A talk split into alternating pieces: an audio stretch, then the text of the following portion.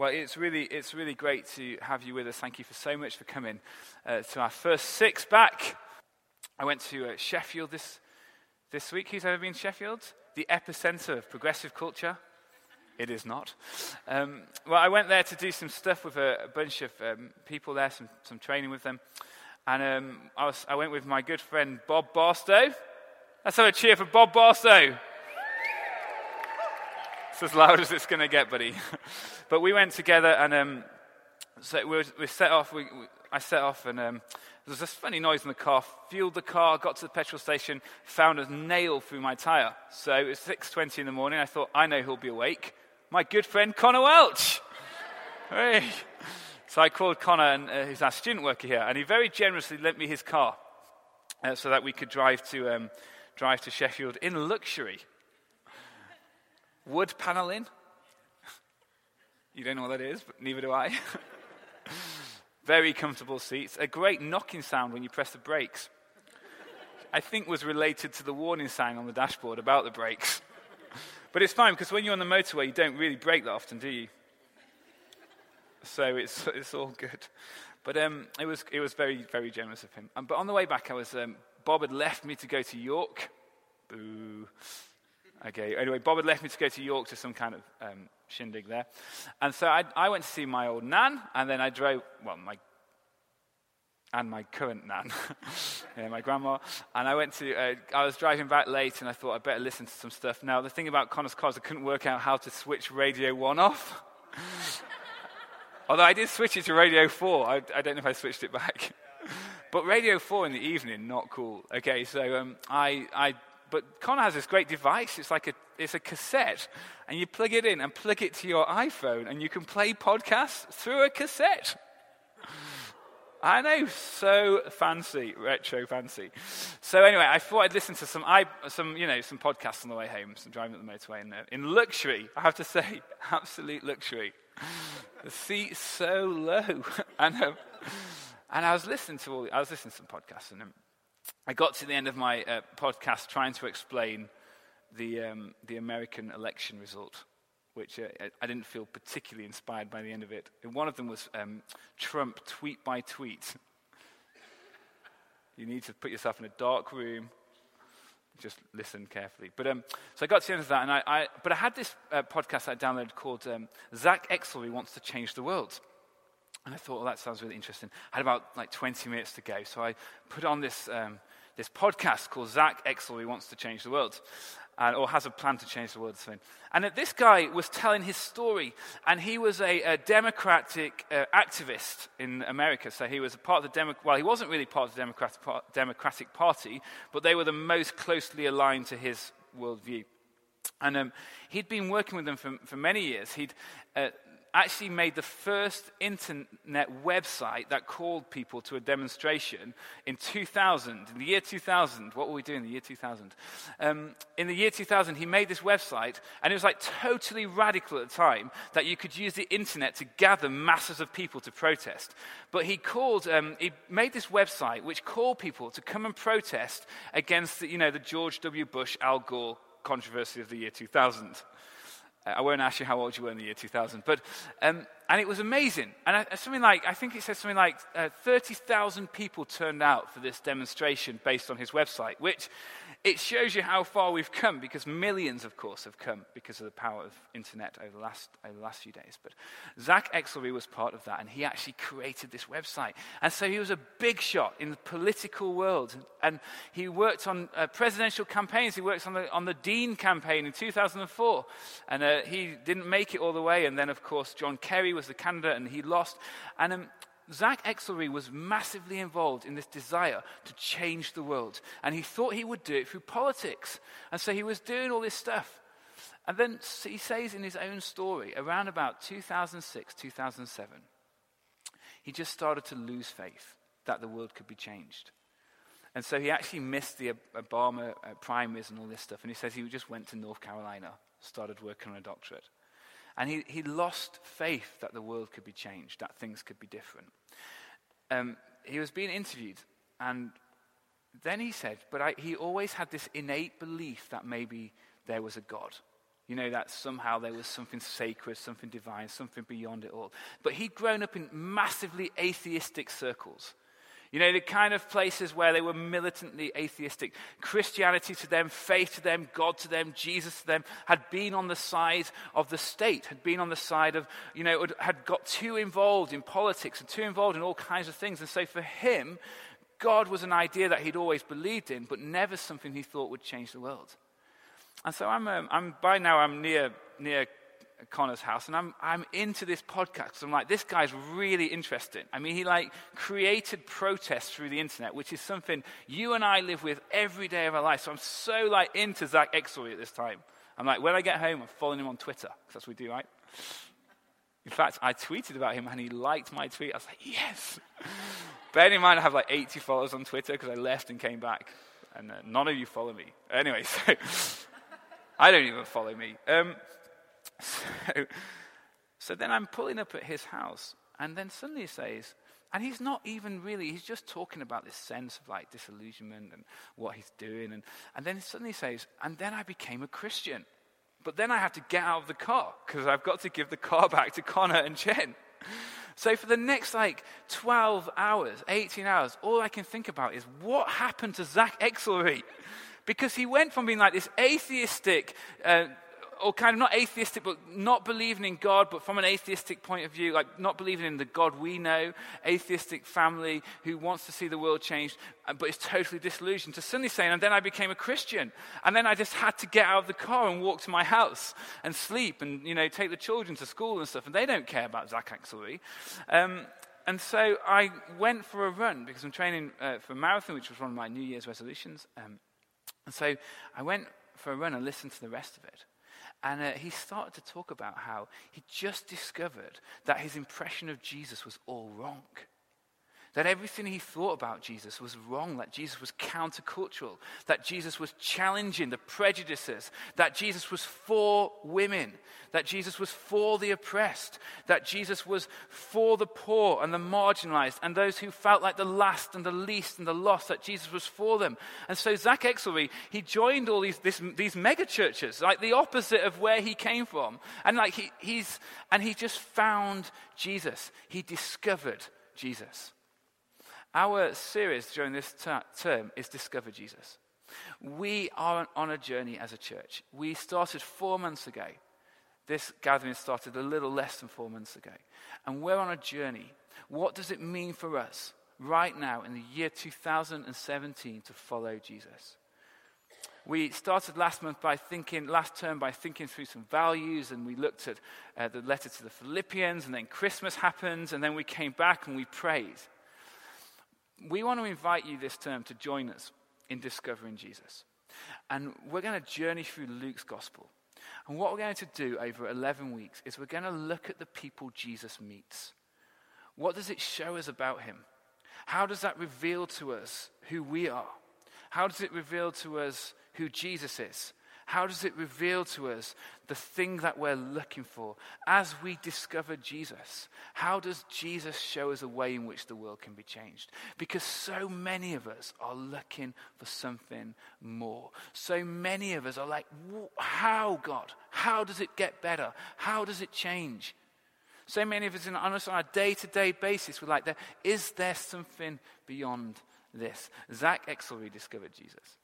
And our invitation this term is to do the same, to discover Jesus. So we're going to look at these various stories, interactions with people who other people had discarded, with, uh, with the broken, with those who society discarded, like in first century Judaism, very often women were the bottom of society, and Jesus lifts up women over and over again. We're going to look at that. We're going to hear from all different kinds of people, from myself, but from the team as well. We're going to hear from all kinds of uh, different um, men and women coming to share with us from these passages. We want to be a church this term that goes on a journey and discovers Jesus for ourselves. Our invitation to you, of course, is to join us on that. But we're going to start tonight with this talk, and it's called Rivers and Deserts. And we're going to start by looking at Jesus. Because if we're to discover the Jesus through the people he meets, First of all, we need some understanding of who he thinks he is and what he thinks he's doing here. We need to begin as he begins. We need to begin right at the beginning of his ministry. So we're going to meet Jesus here in Luke chapter 3, 21. Jesus is um, in front of a man called John, John the Baptist. He's like the last of the Old Testament prophets. Old Testament prophets, they would herald the kingdom, they would call in the kingdom, they would announce the kingdom. And John the Baptist, he was a kind of crazy guy, lived in the desert, wore uh, camel hair, ate locusts, was part of this kind of strange little group of people. But he was calling people back to God, he was announcing the kingdom. And he's baptizing people. And um, in baptism, what he was doing is he was using the river, which is such a symbol in Israel of freedom. You know, if you were a Jew, you knew that your freedom had come by passing through a river. God had parted it, and as you walked through it, you'd received your freedom. It's ingrained upon the mindset and the life of the Jewish people.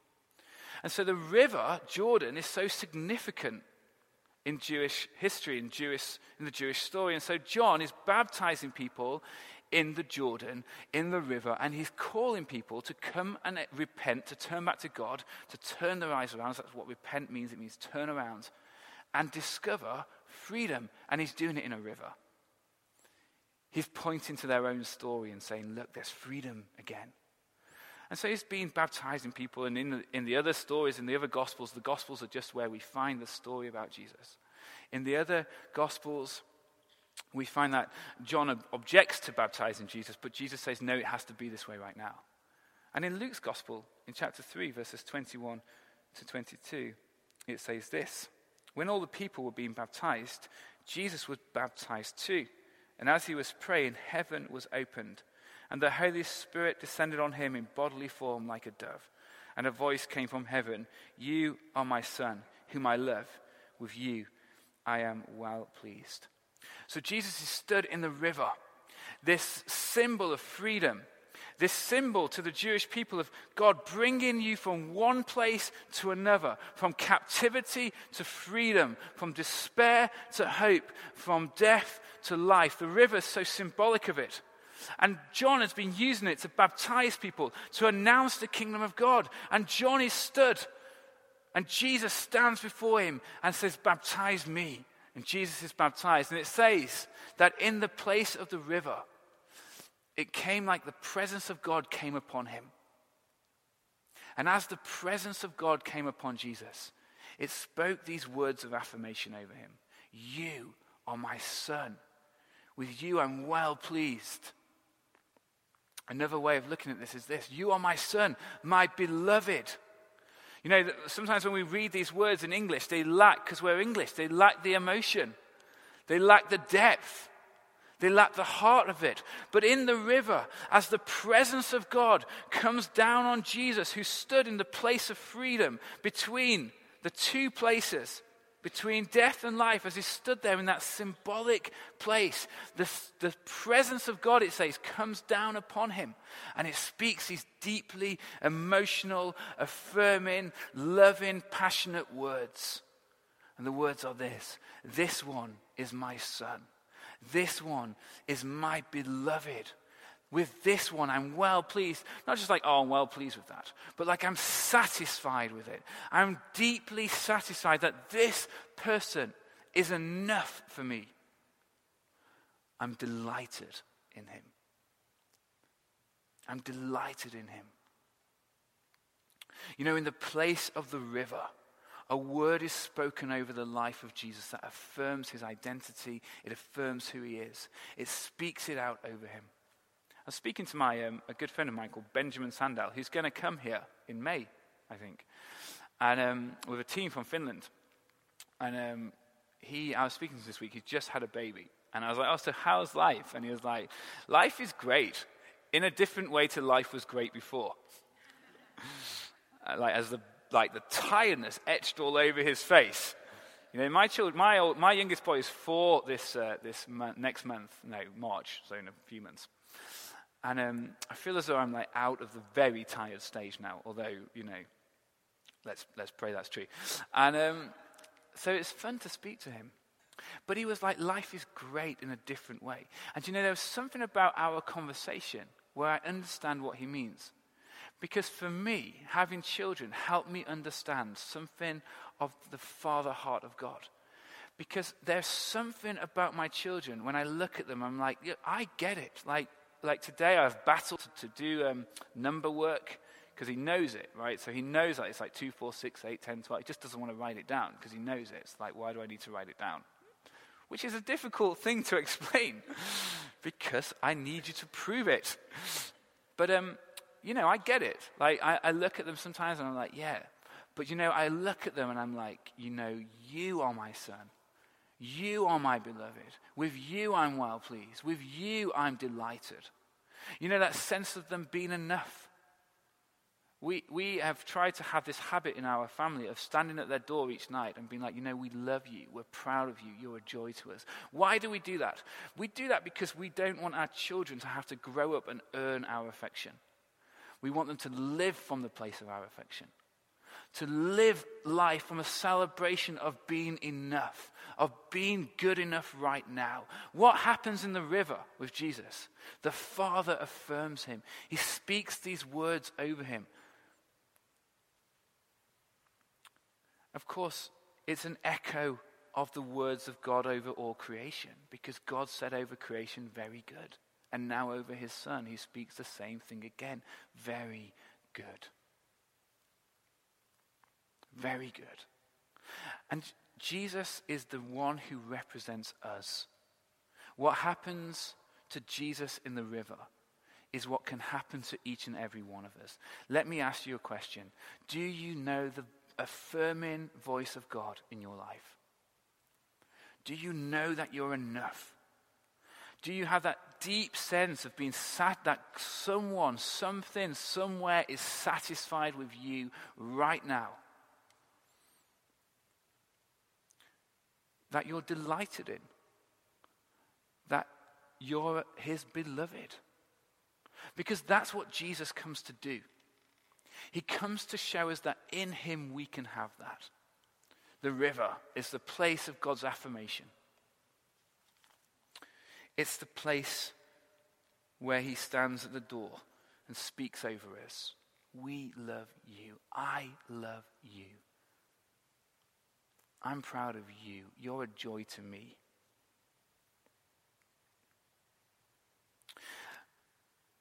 That's the story we're telling. That God loves his people. So, why is that not always obvious? I mean, look around at our culture. Look around at what's going on with the friends that we know. Look around. There's this chronic lack of confidence. You know, read the statistics. So many people suffering from com- um, lack of confidence, from anxiety, from not knowing what to do. So much so that we have whole TV shows dedicated to the affirmation of like someone might have something special. What is going on? If it's true that God has spoken words of affirmation over his creation, over his people.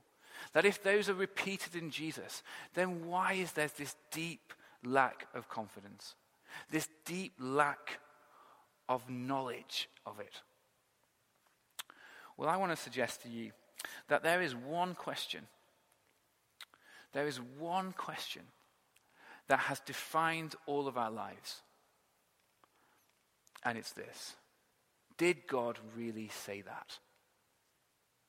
You know, think about the beginning. You know, the stories, those creation poems and narratives that start off the whole Bible that says God made the world and it was amazing. And then you have that symbolic story of the snake saying to the people, Did God really say that? And what happens over and over and over and over again? That question. Did God really say that? What's happening in our culture over and over again? Sure, it might not be, did God say that? But the words that's happening over and over again is, is that true of you? You could be something? You, you're worth something? You? So much so that we've constructed whole ways to make ourselves feel as though we might be worth something. Did God really say that? Let's read Luke 4 1 to 13. Jesus, full of the Holy Spirit, left the Jordan and was led by the Spirit into the wilderness, where for 40 days he was tempted by the devil. He ate nothing during those days, and at the end of them he was hungry. The devil said to him, If you are the Son of God, tell this stone to become bread. Jesus answered, It is written, Man shall not live on bread alone. The devil led him up on a high place and showed him in an instant all the kingdoms of the world. And he said to him, I'll give you all their authority and splendor. It has been given to me, and I can give it to anyone I want to. If you worship me, it will all be yours. Jesus answered, It is written, Worship the Lord your God and serve him only.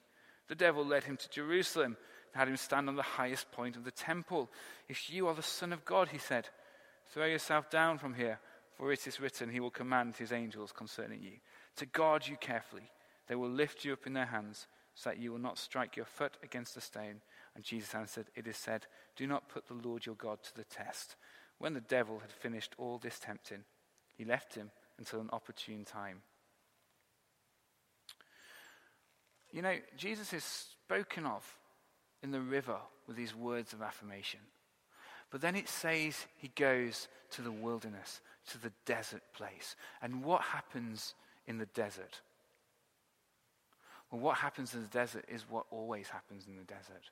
The things spoken in the river are tested. Jesus is taken to the wilderness. It says that he, was, uh, he fasted for 40 days. You know, fasting is not about trying to make God do something, fasting is about learning to rely upon him. And so there's Jesus in the wilderness, and it says he's hungry, which is, you know, a slight understatement, as he's been fasting for 40 days. And what does the devil do? He begins to test those promises that were spoken in the river. Did God really say that? First thing he does is this he says to him, Why don't you make yourself some food? You know, there's three things that most of us will be tempted on in our lives. The first one is provision. What does he do? The devil says, rely on yourself, provide for yourself. Give yourself some food. You can do it. Use your power. Use what you have. Don't rely on God. Rely instead upon yourself. Provide for yourself. Satisfy that deep hunger within. Jesus says it's not, it's written, man shall not live on bread alone. And Jesus is, he knows that to give in to give in to that temptation to, to somehow just provide for himself is to no longer rely on God, to be fed somewhere else. Do you know the moments of testing when we stand in the desert? It's so easy to forget that He said over us that He's our Father, that He will provide for us. It's so easy to forget that He says, I'll meet all your needs. I would do anything to meet the needs of my children. But it's so easy to forget that. It's so easy to forget that He's a good Father, that He's got our backs, and we begin to try to provide for ourselves, to satisfy that hunger we all have within ourselves. And, you know, it, it's there, isn't it? And sometimes it's really there. And we need it. We have needs, we have appetites, we have desires. There's parts of us that have to be filled. Now, of course, appetite and the need for provision is a good thing. It's what's kept us going so far. We've been eating most of us. We've been doing it, right? But it's when our whole lives become tailored towards trying to get a fix, some kind of satisfaction away from God. And of course, that could be food, but it's all kinds of things that we might not be provided for relationally, that we might not be provided for sexually, that we might not be provided for, that there may not be enough for us and we look for our own ways to be satisfied, that hunger within us. What's spoken of in the river, that where the children of God is tested in the desert. But Jesus says this We don't live on bread alone. And he's referring to the fact that we trust God to give us what we need, to fulfill that longing in all of us. Not being able to test Jesus on provision, the enemy of God, whose only plan really is to destroy and to disrupt. Does it on tries on position? He said to him, I'll give you all the authority. He takes Jesus and he says, Look, everything before you I can give to you. I can make your life something. I can build you into something. He plays to the ambition of Jesus. Jesus knows by now that he's to be the one who rescues the world. He knows that he's got this kingdom mission, and the enemy of God would offer him the position. He takes him to a high height, says, The whole kingdom can be yours. I can give it to you. Just worship me instead. Position, ambition. There's nothing wrong with having a position of trust, of authority. There's nothing wrong with things like leadership. There's nothing wrong with being ambitious for our lives. You know, God made you to do something. The issue is when those things become turned the wrong way around, when they become the driving factors so that we try to get ahead of each other, so that we have slogans like, let's put ourselves first. And position and ambition become the thing. That's what's happening. See, Jesus knew that when the Father spoke over him, This is my Son, he was affirming his mission. When he put his presence, the presence of God, the Holy Spirit upon him, he was affirming his calling. But in the desert, it's tested. Jesus says, You know, my life is designed to worship God. I'm not here to build myself a position, to prove my worth to you.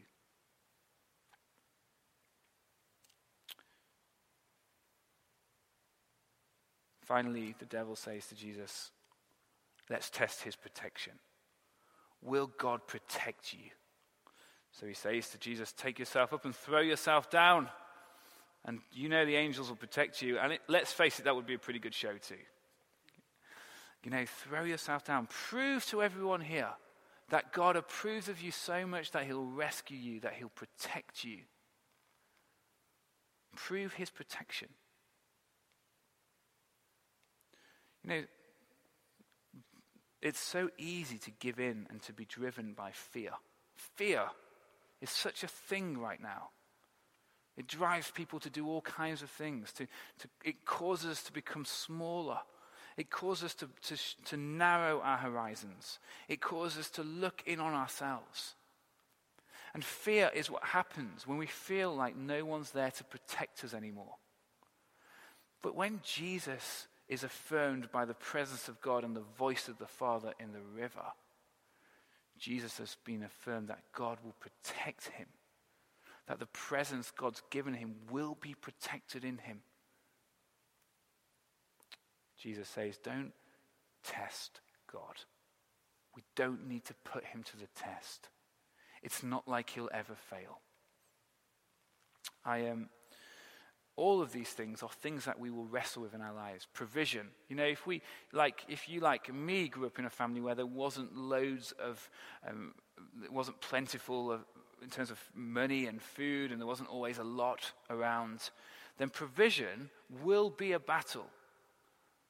You know, that's been my story. If you grew up with a sense of of, of needing to either earn your fa- family's affection or prove your worth, then position. It will be a temptation to try to somehow justify our existence on this planet. If bad things have happened, and they almost certainly will have, life can teach us that we won't be protected. And the enemy in the desert will repeat the lie. Did God really say he was for you? We all face these three things. Very often we have one that dominates our thinking. I was um, speaking to, my, uh, to a friend of mine who many of people here have heard of before, a guy called Kel. I was telling him about a situation. And he was like, he's Danish. And he was like, oh, but Rich, what is your dark side? I thought I was in some kind of Star Wars movie. Like, you know, I transferred into some kind of Scandi, dark, you know, noir drama or something. But it's like, what is your dark side? And I, I, and I was, I was a little taken aback because, you know, we were just talking. it's not a normal way to talk to people. you know, enjoying coffee after the gathering. Hey, John, what is your dark side? it's weird. But, um, but he, he was saying that, you know, we all suffer from from various things that will be our weakness. You know, we, we're all susceptible to temptations. But there will be one temptation that just nags at us, that continually asks the question Did God really say He'll provide for you? Did God really say He'll make something of you? Did God really say He would protect you? The answer that Jesus shows us is this he remembers what was spoken over him in the river when he stood in the desert. We don't doubt in the desert that which was spoken in the river. We remember it. And we don't have to make it true of ourselves because God speaks it over Jesus. And you and I are rescued through Jesus. Because there's one other time in Jesus' life where he'll be tested again about the Father in the Garden of Gethsemane, when Jerusalem lies before him and the mountains of Galilee, the safety of Galilee, lies behind him. And he'll choose there to place his hands, his life, in his Father's hands.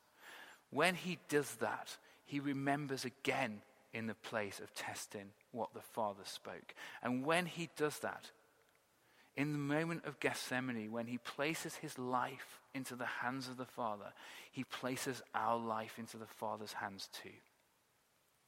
And through the cross and through the resurrection, all those things spoken of about Jesus become truth for us too. The promise of God, the presence of God, the provision of God, the protection of God, all of them become ours because Jesus is for us the one who goes before. He's the one for us who receives the promise.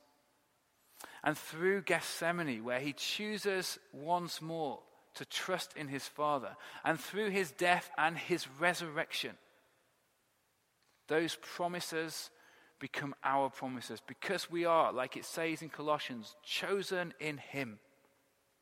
Chosen in him again. So that the moment of baptism is not just Jesus' moment of baptism, but it's ours.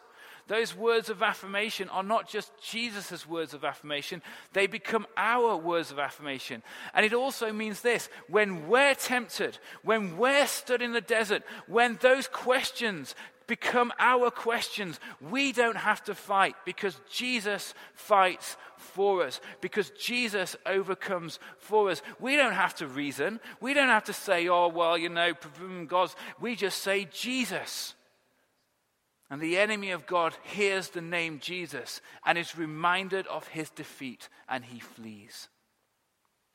And because of his death and resurrection, you and I, we get to be free from those things.